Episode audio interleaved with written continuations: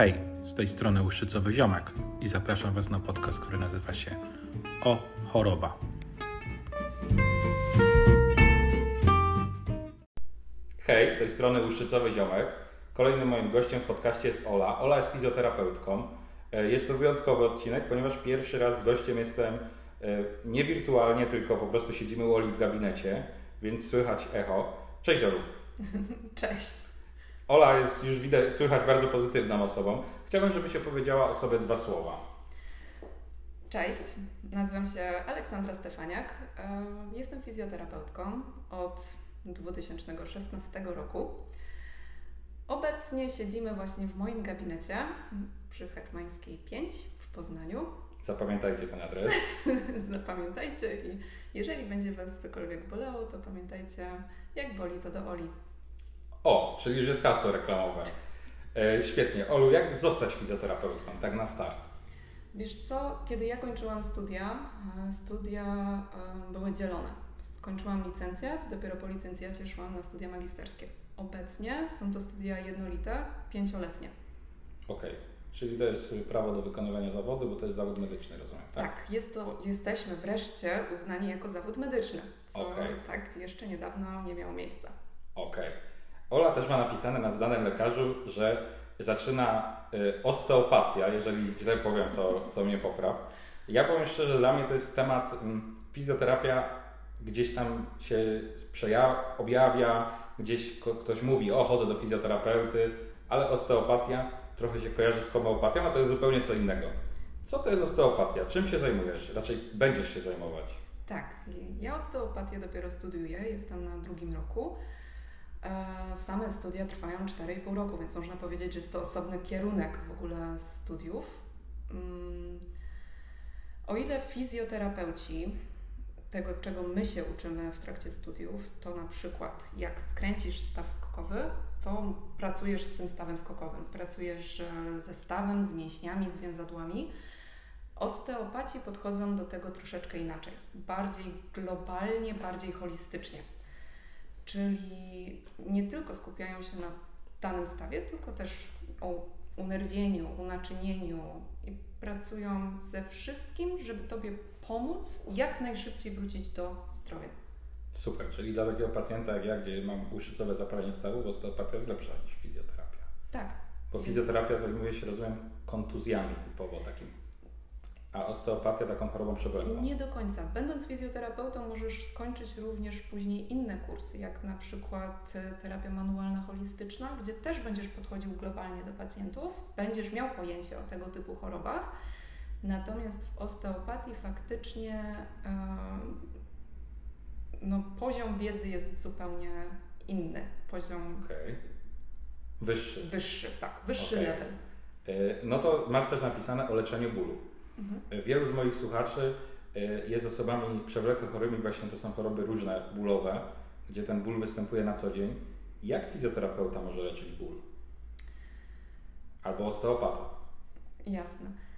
Jeszcze do niedawna w sumie określałam siebie, że z jakimi pacjentami w ogóle chciałabym pracować, że z pacjentami ortopedycznymi, neurologicznymi, jakimiś urazami, to w tym momencie już tak nie wygląda. Jesteśmy, żyjemy w takim społeczeństwie, że ból pojawia się nie po urazie, ale też w momencie, kiedy wykonujemy pracę siedzącą, te dolegliwości bólowe się pojawiają, nasilają i de facto nic sobie nie zrobiliśmy, ból jest.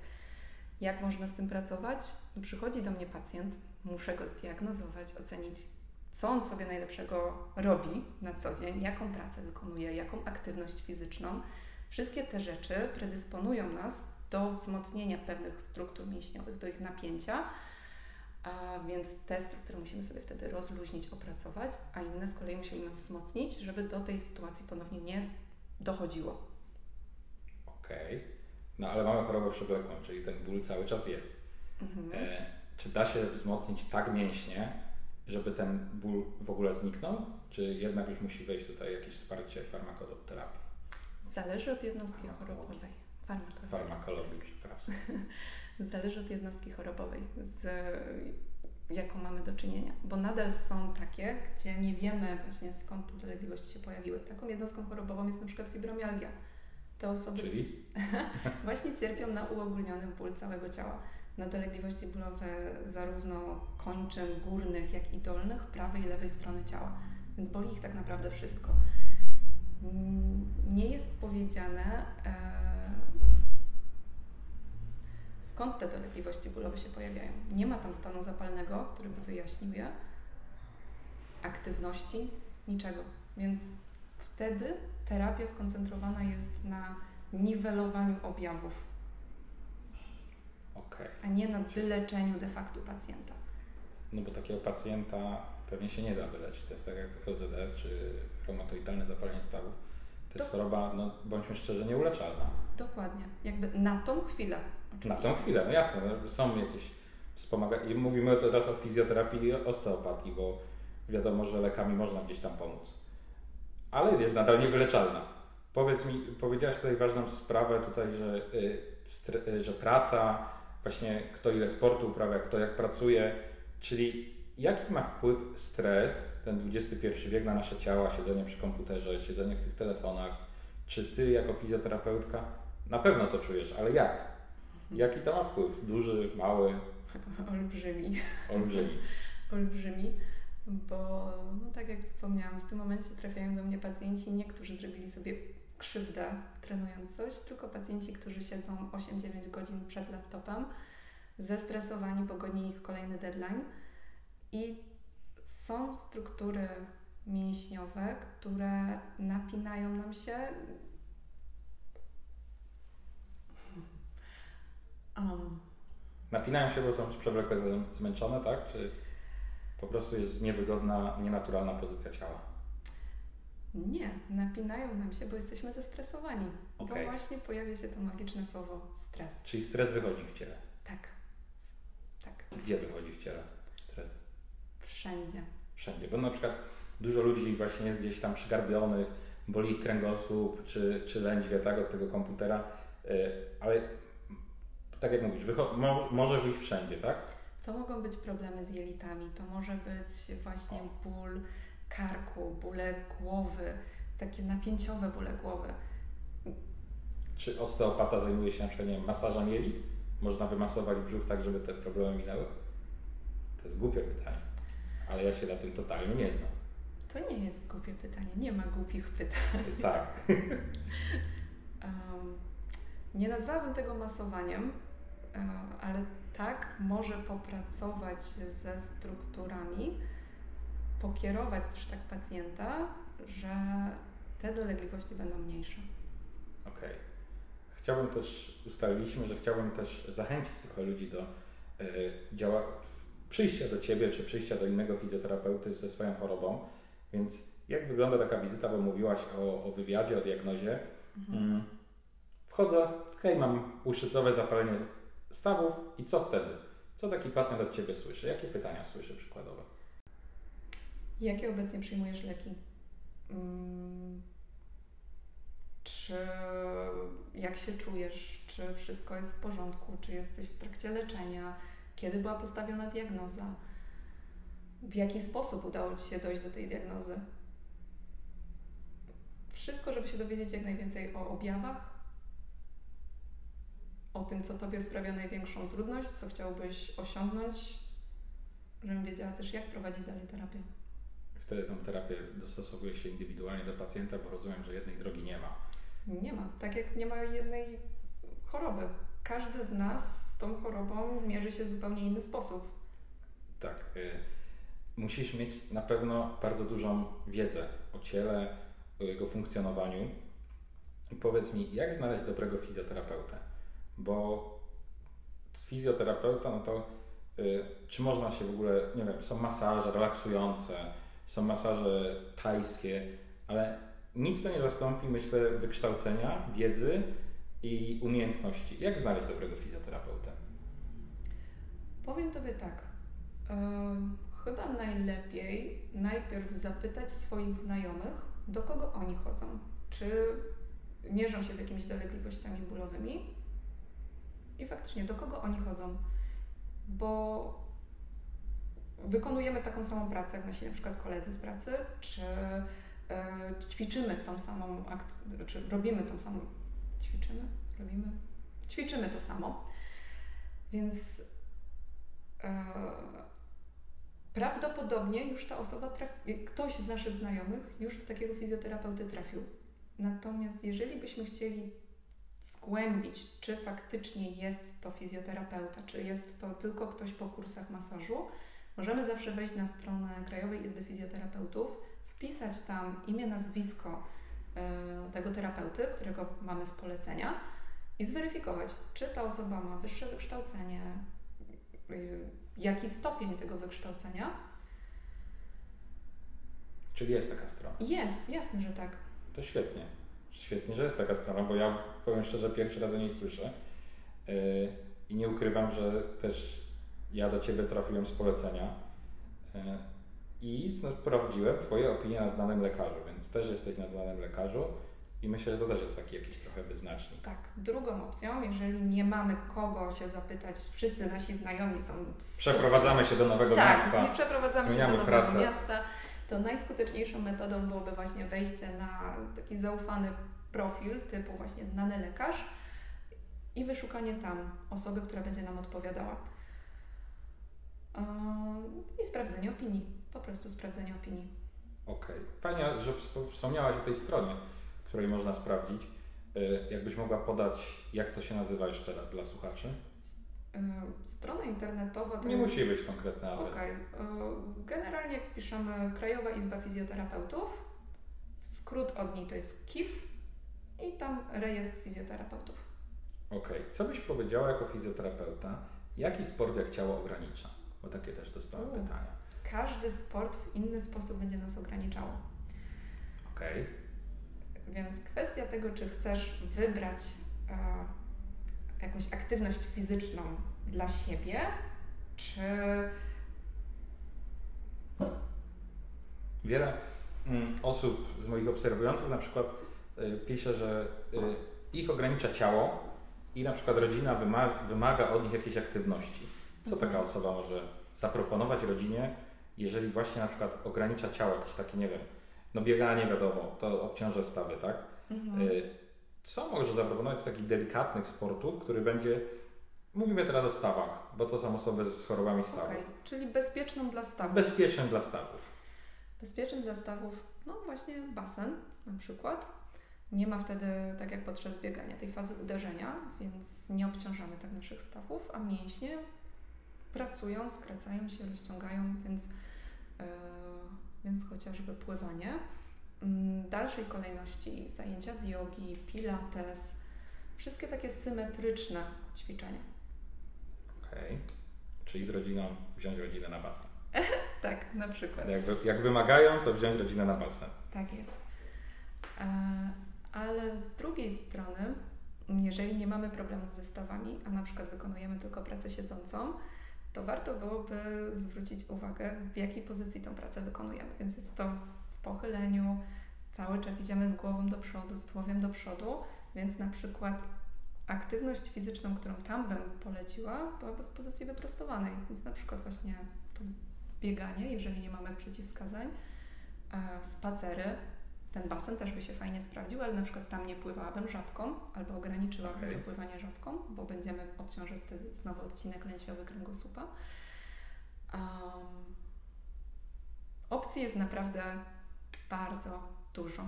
Wiele osób na przykład y, problem ze stawami uprawia kolarstwo.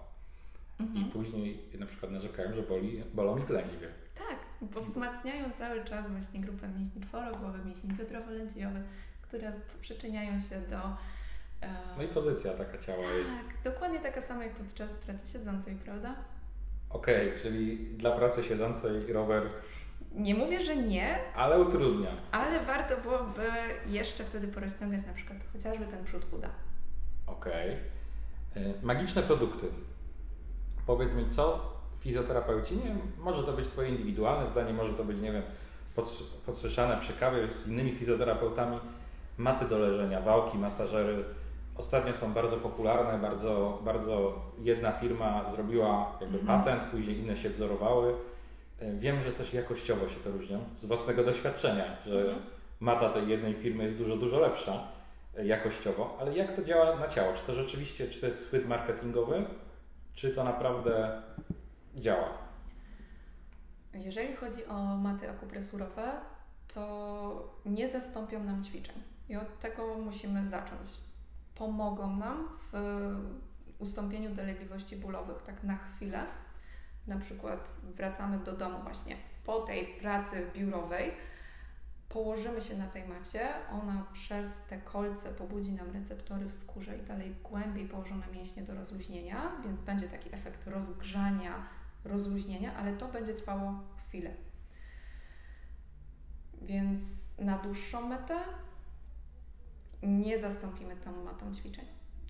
Jeżeli chodzi o pozostałe elementy, wspomniałeś o, o jakimś wałku? Tak, wałki takie, Decathlon na przykład reklamuje takie do masażu. Do rolowania. Do rolowania. Okej, okay, dobra, bo to już fajnie się sprawdzi chociażby właśnie przy aktywności fizycznej, żeby rozluźnić konkretne struktury mięśniowe po treningu. Jak najbardziej jestem za. Po treningu, musi być trening, że kupujemy wałek, siedzimy przed telewizorem i masujemy się tym wałkiem. Możemy, dlaczego nie? Ale czy będziemy wtedy wiedzieć, co mamy masować? No tutaj warto byłoby jednak zasięgnąć opinii fizjoterapeuty czy trenera, czy okay. w ogóle jest nam ten wałek potrzebny. Dla sportowców jasne, że tak, dla przeciętnego Kowalskiego, który pracuje przy komputerze na początek, myślę, że jest to niepotrzebny wydatek. Takich rzeczy jeszcze, które warto byłoby mieć w domu, mm, przy pracy siedzącej na przykład, te dyski stabilizacyjne fajnie się sprawdzają. Nie Co mamy... To jest? Nie mam akurat, kurczę, tutaj dzisiaj nawet nie pokażemy, musimy opisać, więc no tak. nie ma możliwości pokazania tego. Dysk stabilizacyjny to jest dosłownie taki dmuchany jeżyk. Fajnie zastępuje nam piłki fitnessowe, bo wiadomo, że jak w pracy nie każdy ma taką przestrzeń, żeby na tej piłce usiąść, a pomoże nam w tym, że nie będziemy przyjmować tej pozycji, jak to jeden z moich pacjentów nazwał, na krewetkę. Okej. Okay. Będzie wspomagał nam pracę różnych struktur mięśniowych, a nie dzień w dzień przyjmowanie tej samej pozycji. Więc siadamy sobie na tego typu... A, na tym siadamy w biurze czasem są takie, dobra, dobra. Dokładnie. Na tym sobie siadamy, siedzimy przez dwadzieścia trzydzieści minut, tyle żeby poczuć, że mięśnie pracują, ale żeby nie były zmęczone. I zmieniamy pozycję. Na przykład później ten dysk kładziemy pod stopy, pod odcinek lędźwiowy. Okej. Okay. A takie mm, magiczne masażery są, nie wiem, takie, nie wiem, czy kojarzę, zreklamowane, takie wibrujące, na przykład trzy kulki i to, że niby po plecach jeździć. To, to bym sobie odpuściła. Wrzucamy to w kategorii ściema, tak? Gadżetów. Gadżetów. Niepotrzebnych gadżetów. Niepotrzebnych na pewno na, na początek. Myślałam, że o tych wałeczkach, że masz na myśli jakieś wałki w, wspierające dla odcinka lędźwiowego kręgosłupa. A jest takie coś w ogóle? Tak, są takie nakładki w ogóle na fotele biurowe, powodujące jeszcze większe mm, przodopochylenie miednicy, jeszcze większe mm, pogłębienie lordozy w odcinku lędźwiowym. To się absolutnie nie sprawdza. Czyli lędźwie do przodu, tak? Tak, do lędźwie do przodu, czyli wypychają one jeszcze bardziej ten odcinek lędźwiowy do przodu. Mm. Przez co na chwilę czujemy ulgę, bo mięśnie są rozluźniane, natomiast na dłuższą metę, bez wykonywania ćwiczeń korygujących, my będziemy potrzebowali kolejny wałek i kolejny po prostu, żeby jeszcze bardziej rozluźnić te jedne mięśnie. A drugie spinamy. Wiesz co? Ja jako facet miałem słyszane od, nie wiem, tam jakichś nastoletnich czasów, że facet powinien iść tak, jakby go ciągnął ktoś za pasek i wtedy jest prosty kręgosłup i w ogóle. Ale to, tak jak powiedziałaś, że to jest krótkie, krótkie rozluźnienie, tak. A później te lędźwie rzeczywiście bolą. Tak, bo spina się cały przód uda, odcinek lędźwiowy ulega skróceniu, przez co faktycznie jest taki kaczy kuparek. To jak siedzieć? A widzisz, e, w ogóle jak wybrać fotel. Jak wybrać fotel, to opisz, bo to jest najgorsze, musisz to teraz opisać. O nie. E, powinniśmy usiąść na takim krześle przede wszystkim, nie kupujmy gdzieś tam online. Jak usiądziemy, to prawidłowa pozycja, czyli siadamy sobie na guzach kulszowych, i krzesło powinno wspierać nam cały kręgosłup, zarówno właśnie w tym odcinku lędźwiowym, piersiowym, jak i jeżeli mamy te wysokie krzesła popierające odcinek szyjny, powinny wspierać, nie wypychać. Okej, okay. Czyli takie delikatne podparcie. Dotknięcie, podparcie. Dokładnie. To też jest duży problem, myślę, kierowców też, bo kierowcy mimo tych projektów foteli samochodowych, no nie wszystkie to są tego. To jest dramat. Ja mam wrażenie, że niektórzy producenci samochodów to produkują mi pacjentów. Zagłupki. Czyli dobrze. Z jednej strony tak, ale absolutnie podziękuję, Rozumiem, za, podziękuję za takich pacjentów. Faktycznie w tym momencie zagłówki samochodowe są produkowane tak, że cała, to się fachowo nazywa protrakcja w odcinku szyjnym, cała głowa jest wysunięta do przodu. Czyli znowu ta praca siedząca, biuro, siedzisz przed komputerem i co robisz na dłuższą metę? Zaczynasz wysuwać głowę do przodu, żeby zachować ostrość widzenia. I nie wiem, który z tych projektantów wpadł na tak genialny pomysł, żeby wziąć chyba takiego Kowalskiego po dziewięciu godzinach pracy i do niego dokleić zagłówek fotelu w samochodzie. No, to jest trochę skomplikowany temat, ale tutaj byśmy odeszli na bok, bo to jest w kwestii wypadków, łamania kręgosłupu. Ale na... Otwarty, ale nie wypchnięty. Tak, no, no to, już, to już niestety tego nie zmienimy. No nie. Ale produkują Ci pacjentów, czyli produkują. Jeżeli macie problem, to Ola, Hetmańska pięć, jak boli to do Oli, jak to na początku powiedziałem. Zapraszam. E, temat trudny, temat trudny dla osób z chorobami skóry. E, jest dużo mitów na temat chorób skóry. E, ludzie też na pewno się, nie tylko choroby skóry, ale też ludzie się wstydzą na pewno ze swoimi ranami po wypadkach, po kontuzjach, e, oparzenia, jakieś różne.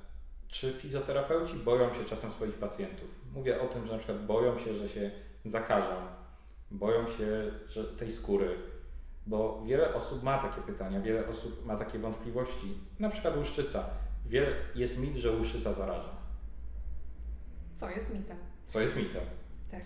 I fizjoterapeuci pewnie o tym wiedzą, choć zdarzyło mi się, że osoby medyczne, tutaj pielęgniarki czy ratownicy medyczni, nadal wierzą, że łuszczyca zaraża. Sporo jest takich osób. Kwestia okay. dalszej Twojej pracy w uświadamianiu społeczeństwa. Um, powiem Tobie tak, wczoraj miałam pacjentkę z łupieżem. Napisała do mnie przez znanego lekarza zapytanie, czy przeszkadzałoby mi to, że ma zdiagnozowany łupież, nie zaraża. Nie ma problemu. Ale też pewnie to usłyszała, że skoro napisała taką wiadomość. Na pewnie pewno. Gdzieś to usłyszała. Na pewno kiedyś. Tak było. Ja nie odrzucam swoich pacjentów. Nie trafił jeszcze do mnie pacjent, któremu bym kazała wyjść. Mamy środki do dezynfekcji. Mamy rękawiczki, które możemy założyć, jeżeli się obawiamy czegokolwiek. W życiu bym nie kazała pacjentowi wyjść za drzwi. Wow. To, to, to jest akurat super, więc jeżeli się obawiacie, to, to szukajmy takiego fizjoterapeuty. Albo jeżeli macie wątpliwości, czy, czy możecie do takiego fizjoterapeuty, czy do lekarza pójść, czy w ogóle będzie miał wiedzę, jak Wam pomóc, przez znanego lekarza jest możliwość kontaktu z danym terapeutą, z danym lekarzem, napisać do niego wiadomość, czy mm. zajmuje się daną jednostką chorobową. I nie ma się czego bać. Nie. Ale tak jak powiedziałaś, są fizjoterapeuci, którzy jednak gdzieś tam, gdzieś po prostu boją się tego pacjenta, bo zdarzają się takie przypadki. Zdarzają się takie przypadki, nie tylko w U Z S, nie tylko z chorobami skórnymi. Zdarzali się pacjenci nowotworowi, którzy do mnie trafiali, którzy byli wypraszani z innych gabinetów. To jest straszne, co mówisz. To jest straszne. Bo dla osób chorych takie wyproszenie to jest coś strasznego. Myślę, że to też świadczy o braku profesjonalizmie, a o Twoim profesjonalizmie, że przyjmujesz takich pacjentów, bo to jest po prostu normalne. Tak. To są osoby, które przychodzą, ufają Tobie, ufają Wam fizjoterapeutom i chcą pomocy. Tak. Czyli trudne pytanie, ale, ale odpowiedziałaś tak, jak uważasz i że nie wyprosisz pacjenta. Nie, nie wyproszę pacjenta. Super. Dobra, no to mówiliśmy o tym, że właśnie niektórzy odmawiają. Powiedz mi, kto w ogóle powinien zostać fizjoterapeutą, tak Twoim zdaniem? Przy wyłączonym mikrofonie też o tym przed chwilą rozmawialiśmy. Bo, bo to powinni być ludzie z powołania.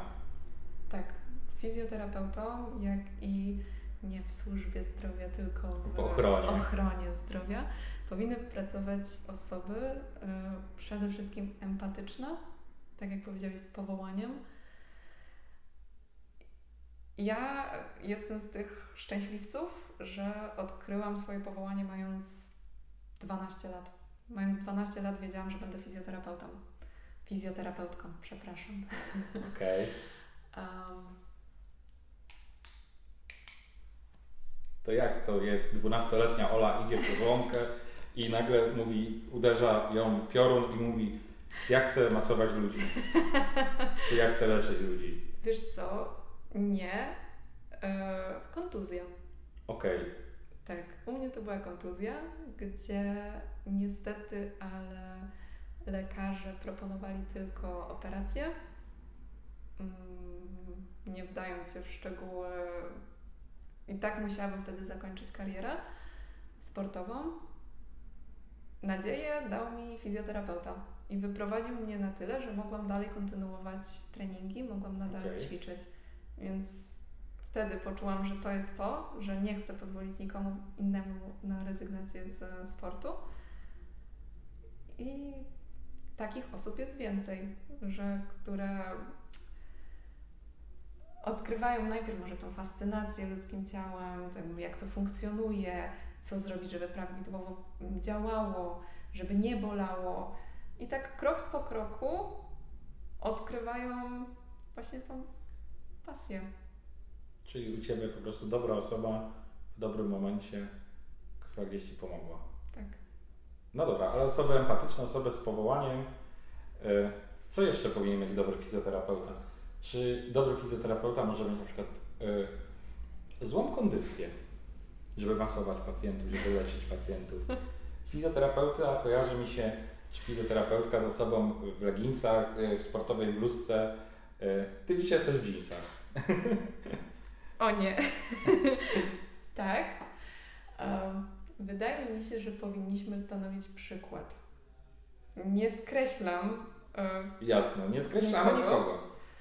Ale powinniśmy dbać o zdrowie i powinniśmy ten przykład stanowić dla swoich pacjentów. Nie skreślamy, bo osoba otyła też może mieć dobrą kondycję. Oczywiście, ale, że tak. Ale mówimy o dobrej kondycji, nie o, o, nie o jakimś tam zadyszce w trakcie masażu. Dokładnie.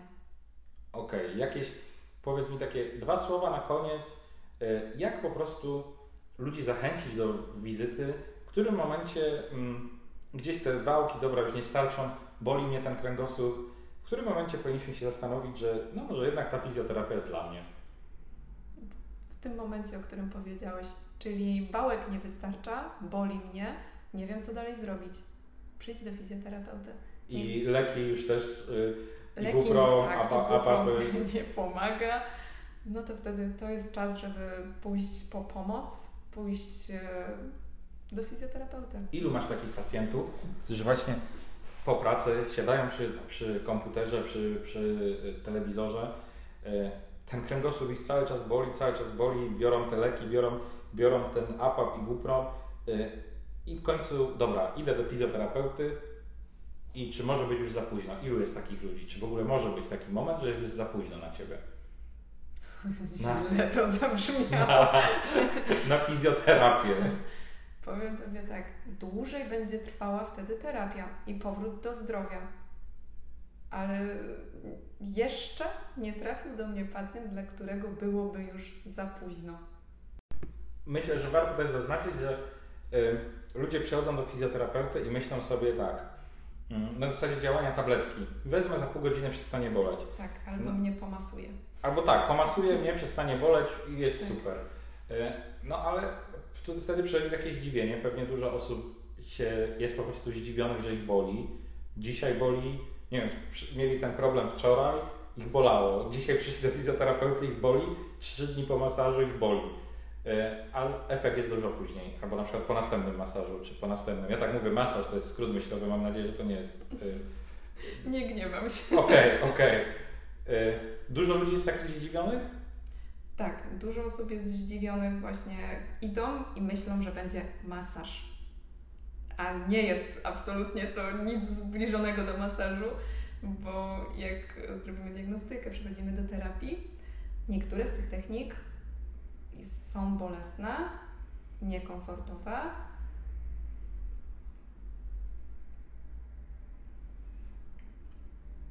Niekomfortowe i powiedz mi, czy na przykład po takiej niekomfortowej wizycie są reklamacje, ktoś dzwoni? Nie. Albo ktoś nie przychodzi. Zawsze, oj nie, zawsze informuję swoich pacjentów, że danego dnia, kiedy są u mnie na wizycie, te dolegliwości bólowe jeszcze mogą się utrzymać. Dzisiaj, jutro, pojutrze, w zależności oczywiście od tego, z kim kto przyszedł. Proszę też, żeby danego dnia niczego nie dźwigali, zrobili sobie spokojniejszy dzień i daję zalecenia, co mają robić, czego unikać, jakie ćwiczenia wykonywać. Gdybym tego nie mówiła, to faktycznie mogło być takie zdziwienie, że poszedłem do fizjoterapeuty, miało być lepiej, bolało mnie w trakcie, wróciłem do domu, nadal mnie boli. A kolega z pracy mówił, że będzie lepiej. A kolega z pracy mówił, że będzie lepiej. No, będzie lepiej. Na następny dzień, jak będzie wykonywał ćwiczenia, na kolejny już w ogóle może być super, zero dolegliwości. Warto słuchać zaleceń, stosować się do nich i przychodzić na wizytę kontrolną też. Warto słuchać. Ja będąc u Oli, Ola mi pokazała ćwiczenie, które robię regularnie i powiem Wam szczerze, odcinek lędźwiowy poza rzeczywiście gorszymi dniami w R Z S-ie, no nie boli. Nówka sztuka. Nie boli, dokładnie. Wiadomo, że to jest nadal lędźwie i będą boleć, bo nasz tryb życia jest taki, o którym mówiliśmy, ale jest dużo lepiej. Czyli tak, też u Ciebie cieszę. Można dostać takie zalecenia? Tak. Bo ja to fajnie... nie kończę wizyty nie dając zaleceń, nie mówiąc co, czego unikać, co robić, jakie ćwiczenia. Także tak, nie wypuszczam bez ćwiczeń. To też jest efekt powołania, bo pewnie jakbyś nie miała tego powołania, to byś chciała powiedzieć, że nie, nie, niech boli coraz bardziej, tak, wróć do mnie. Zapraszam. Wróć do mnie. Tak, nie, absolutnie daję ćwiczenia do autoterapii, do ćwiczeń w domu, żeby było lepiej, żeby ten efekt się utrzymywał. Czy zdarza się tak, że na przykład kogoś tak bardzo boli, że mówi stop, albo czy zdarzyło się, że ktoś uciekł? Ucieczki jeszcze nie miałam, ale tak, zdarza się, że boli w skali, zawsze stosujemy tę skalę tak. V A S od zera do dziesięciu i mówią, że boli na dziesięć, bądź miałam kilka przypadków, które mówiło, że boli na jedenaście. Przerywamy terapię, jakby nie musimy tego kontynuować. Zawsze można przerwać, można podejść do tematu w inny sposób, mniej bolesny. Warto informować, też mówić, mówić terapeucie, jak się czujemy, czy jest to dla nas komfortowa pozycja, odpowiadać. Musi to być relacja z dwóch stron. Czyli jeżeli um, coś boli na dziesięć, jedenaście, pacjent już nie jest w stanie. Yy, Niech powie. I da się podejść. To nie jest tak, że na przykład, nie wiem, nadgarstek, masu... nadgarstek ćwiczymy tylko i wyłącznie yy, jednym ćwiczeniem. Nie. Da się, da się podejść do tego po prostu wszystko inaczej. Można dostosować, zmienić. Sposobów jest naprawdę ogrom. Ma nas nie boleć.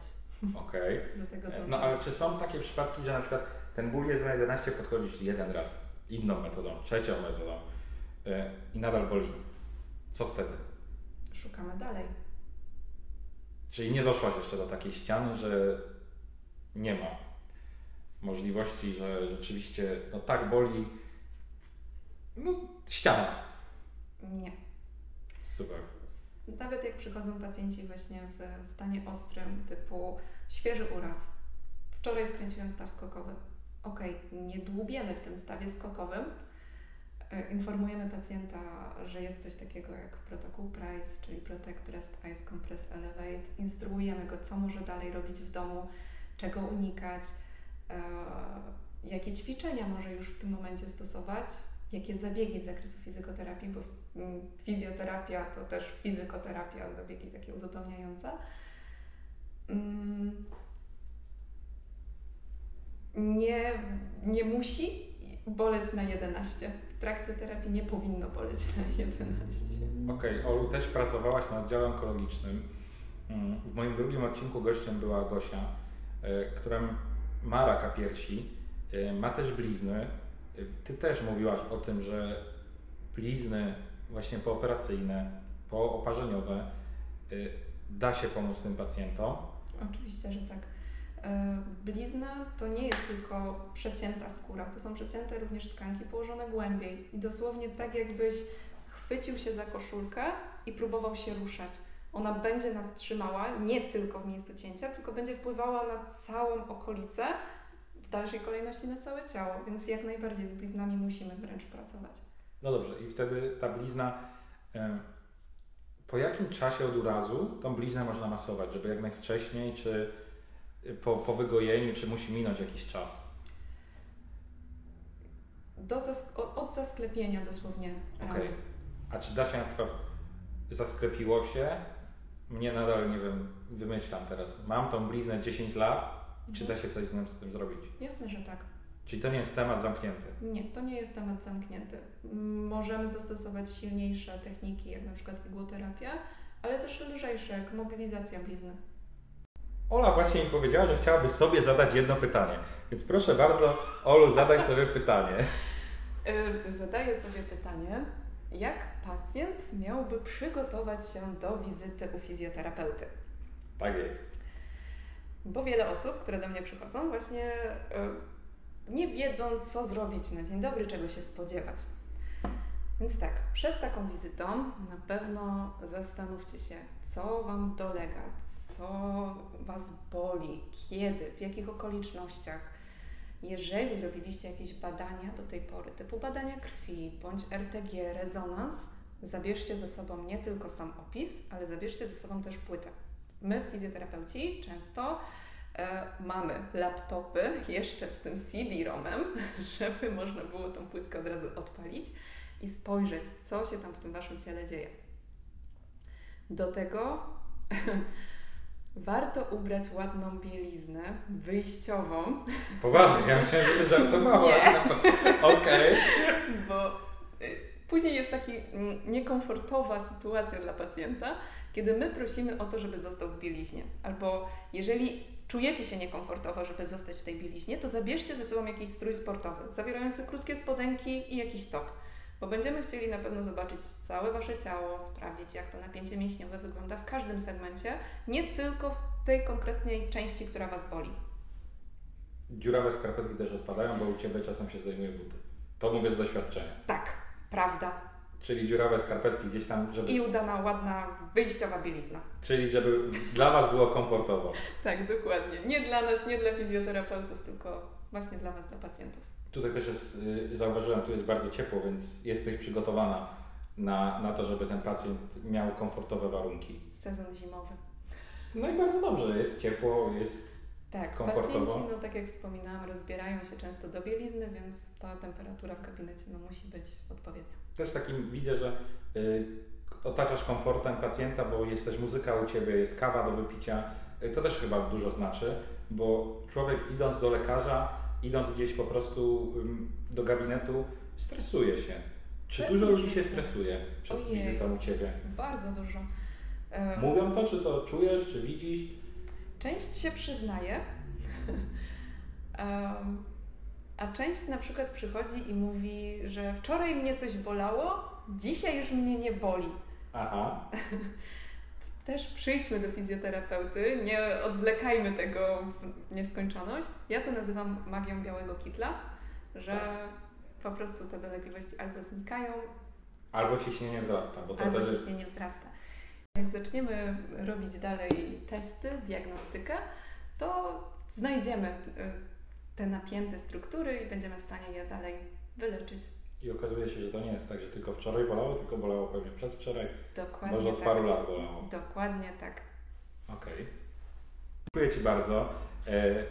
Pod rozmową podam też Oli Instagrama, więc będziecie mogli się do niej odzywać, zadawać jej pytania. Też Ola, tak jak jest, tak jak Wam mówiliśmy, jest obecna na znanym lekarzu, więc jak ktoś jest z Poznania lub okolic, to za, zapraszam serdecznie. Dzięki Ci za rozmowę. Dzięki wielkie. Trzymajcie się, na razie. Cześć.